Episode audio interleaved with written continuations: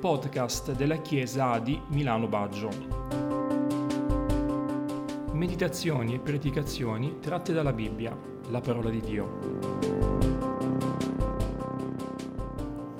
Care sorelle, cari fratelli e amici, in questi tempi difficili abbiamo bisogno di aggrapparci a qualcosa di stabile, di vero e di sicuro. La realtà che stiamo vivendo da sola è già fonte di ansia, inquietudine e timore.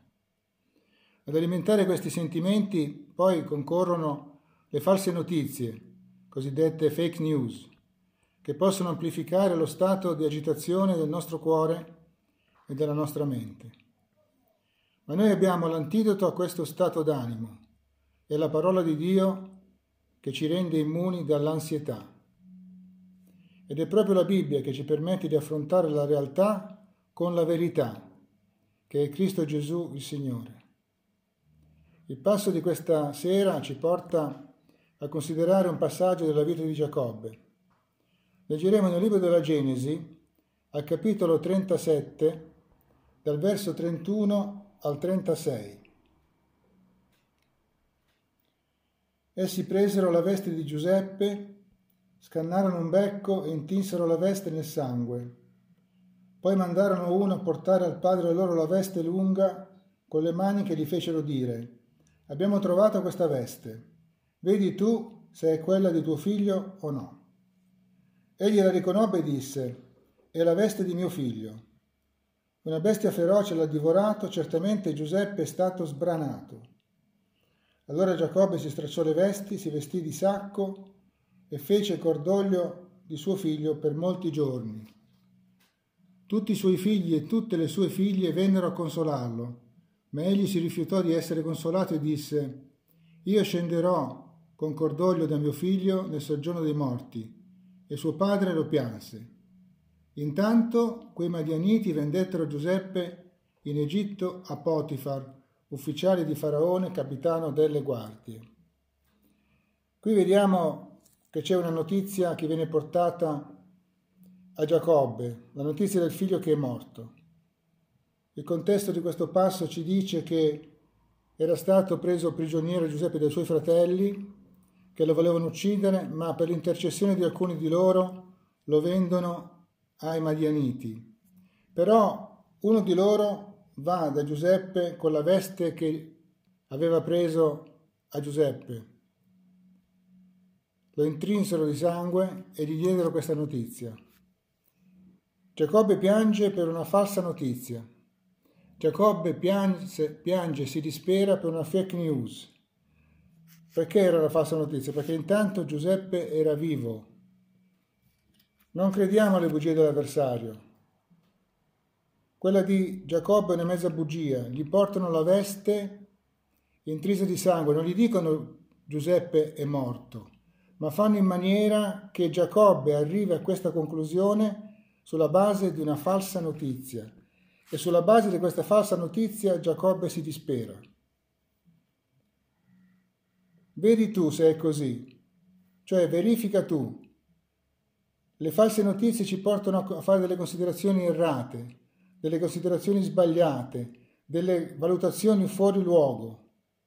Ora chiediamoci, noi, a che conclusioni perveniamo quando ascoltiamo la voce di quelli del mondo? La voce delle false notizie. Su quali notizie ci fondiamo? Quali sono le notizie che riempiono il nostro cuore? Ora, la notizia più bella che possiamo ricevere è questa, la buona notizia del Vangelo. Gesù è risorto. Questa è la notizia. Perché ci sono in giro delle bugie come queste, non c'è più speranza. Ci sono in giro delle bugie come queste, no? Dio non ti ama, Dio non ti vede, Dio non ti cura, Dio non, non guarda la tua vita. Queste sono bugie dell'avversario. Noi vogliamo credere alla buona notizia che è in Cristo Gesù il Signore, che è risorto, non è rimasto nella tomba. Questa è la notizia che ci deve dare speranza, forza, vigore e ricercare la presenza dello Spirito Santo. Giacobbe ha un pianto inutile. Piange, si dispera, non vuole essere consolato sulla base di che? Sulla base del nulla, una falsa notizia. Quindi dipende tutto da chi diamo credito, perché c'è scritto in Atti 7-9, ma Dio era con Giuseppe. Giuseppe era vivo e il padre invece lo piangeva morto. Questa è la tragedia di chi segue le false notizie.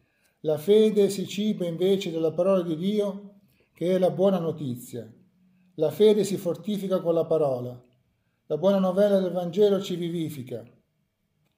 Ora domandiamoci, perché Giacobbe piange? Perché si dispera? Perché lui non sa che suo figlio è vivo.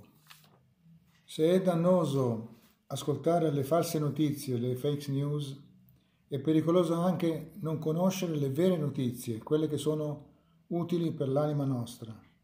Abbiamo un esempio in Marco capitolo 16, dal verso 1 al 4. È passato il sabato, Maria Maddalena e Maria madre di Giacomo e Salome comprarono degli aromi per andare a imbalsamare Gesù. E la mattina del primo giorno della settimana, molto per tempo, vennero al sepolcro sul levar del sole e dicevano tra loro, chi ci rotolerà la pietra dell'apertura del sepolcro? E alzati gli occhi videro che la pietra era stata rotolata ed era pur molto grande. Qui vediamo due donne che stanno andando a onorare Gesù per imbalsamare il suo corpo. Ma queste donne avevano una domanda, avevano un problema che si dicevano tra di loro, e cioè pensavano al fatto che quando sarebbero arrivati avrebbero trovato una pietra sul sepolcro e non sapevano come risolvere quel problema. Andavano al sepolcro con una domanda e la loro attenzione era assorbita da questo dettaglio, da questo particolare. Non erano andate a vedere se Gesù era risorto, ma erano andate a imbalsamarlo. Ora perché questo problema? Perché loro non sanno che Gesù è risorto.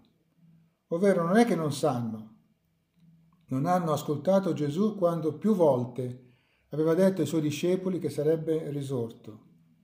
Gesù aveva anticipato la sua risurrezione in alcuni discorsi, ma i discepoli non avevano capito che egli sarebbe risuscitato e avrebbe vinto la morte. È pericoloso non sapere le cose che riguardano la volontà di Dio. È pericoloso non conoscere quale sia il piano di Dio per l'umanità. È pericoloso non conoscere quale sia il piano di Dio per la nostra vita, come queste due donne che guardavano a quella pietra ancora prima di arrivare, ancora prima di vedere la pietra, si ponevano il problema come faremo ad aprire quella tomba, perché non sapevano che Gesù era già risorto. Avevano tutte le possibilità di immaginare che quella pietra potesse essere stata tolta, ma la loro conoscenza era limitata, la loro fede era limitata. Perché il problema? Perché non sanno. Oltre a questo problema ne hanno un altro. Hanno fatto un acquisto inutile. Hanno acquistato gli aromi. E perché l'hanno fatto? Certamente per amore di Gesù, per onorare il Signore. Ma l'hanno fatto inutilmente perché quegli aromi non li utilizzeranno mai, perché Gesù non è più nella tomba. Perché questo acquisto inutile? Perché non avevano creduto, perché non sapevano. Quando non conosci la volontà di Dio sei costretto a spendere le tue energie. Quando non si conosce il piano del Signore si spendono forze, ci si stanca perché non si è al corrente di quell'opera grande che Dio ha compiuto e vuole compiere in ciascuno di noi. Quando non diamo spazio alla parola di Dio siamo destinati a stancarci per lo sforzo. Quando queste donne arrivano al sepolcro alzano gli occhi e vedono che la pietra era già stata rotolata. E c'è scritto, ed era pur molto grande. Questo ci dice il Signore oggi. Alza gli occhi alla risurrezione di Cristo, alza gli occhi al fatto che Gesù vive, alza gli occhi al fatto che Gesù è presente mediante lo Spirito Santo e quella pietra è già stata rotolata e noi non daremo più spazio alle false notizie, non daremo più spazio alla mancanza di conoscenza perché conosciamo tramite la scrittura che Gesù è vivente ancora oggi in mezzo a noi. Vogliamo per mezzo dello Spirito Santo ravvivare la nostra fede, la nostra speranza, la nostra gioia nel sapere che Gesù ha tolto quella pietra e non dobbiamo più pensare a questi problemi, ma pensare che Gesù è vivente in mezzo a noi. Il Signore ci benedica. Per informazioni sui nostri incontri o per contattarci, visita il sito web aldimilano.it.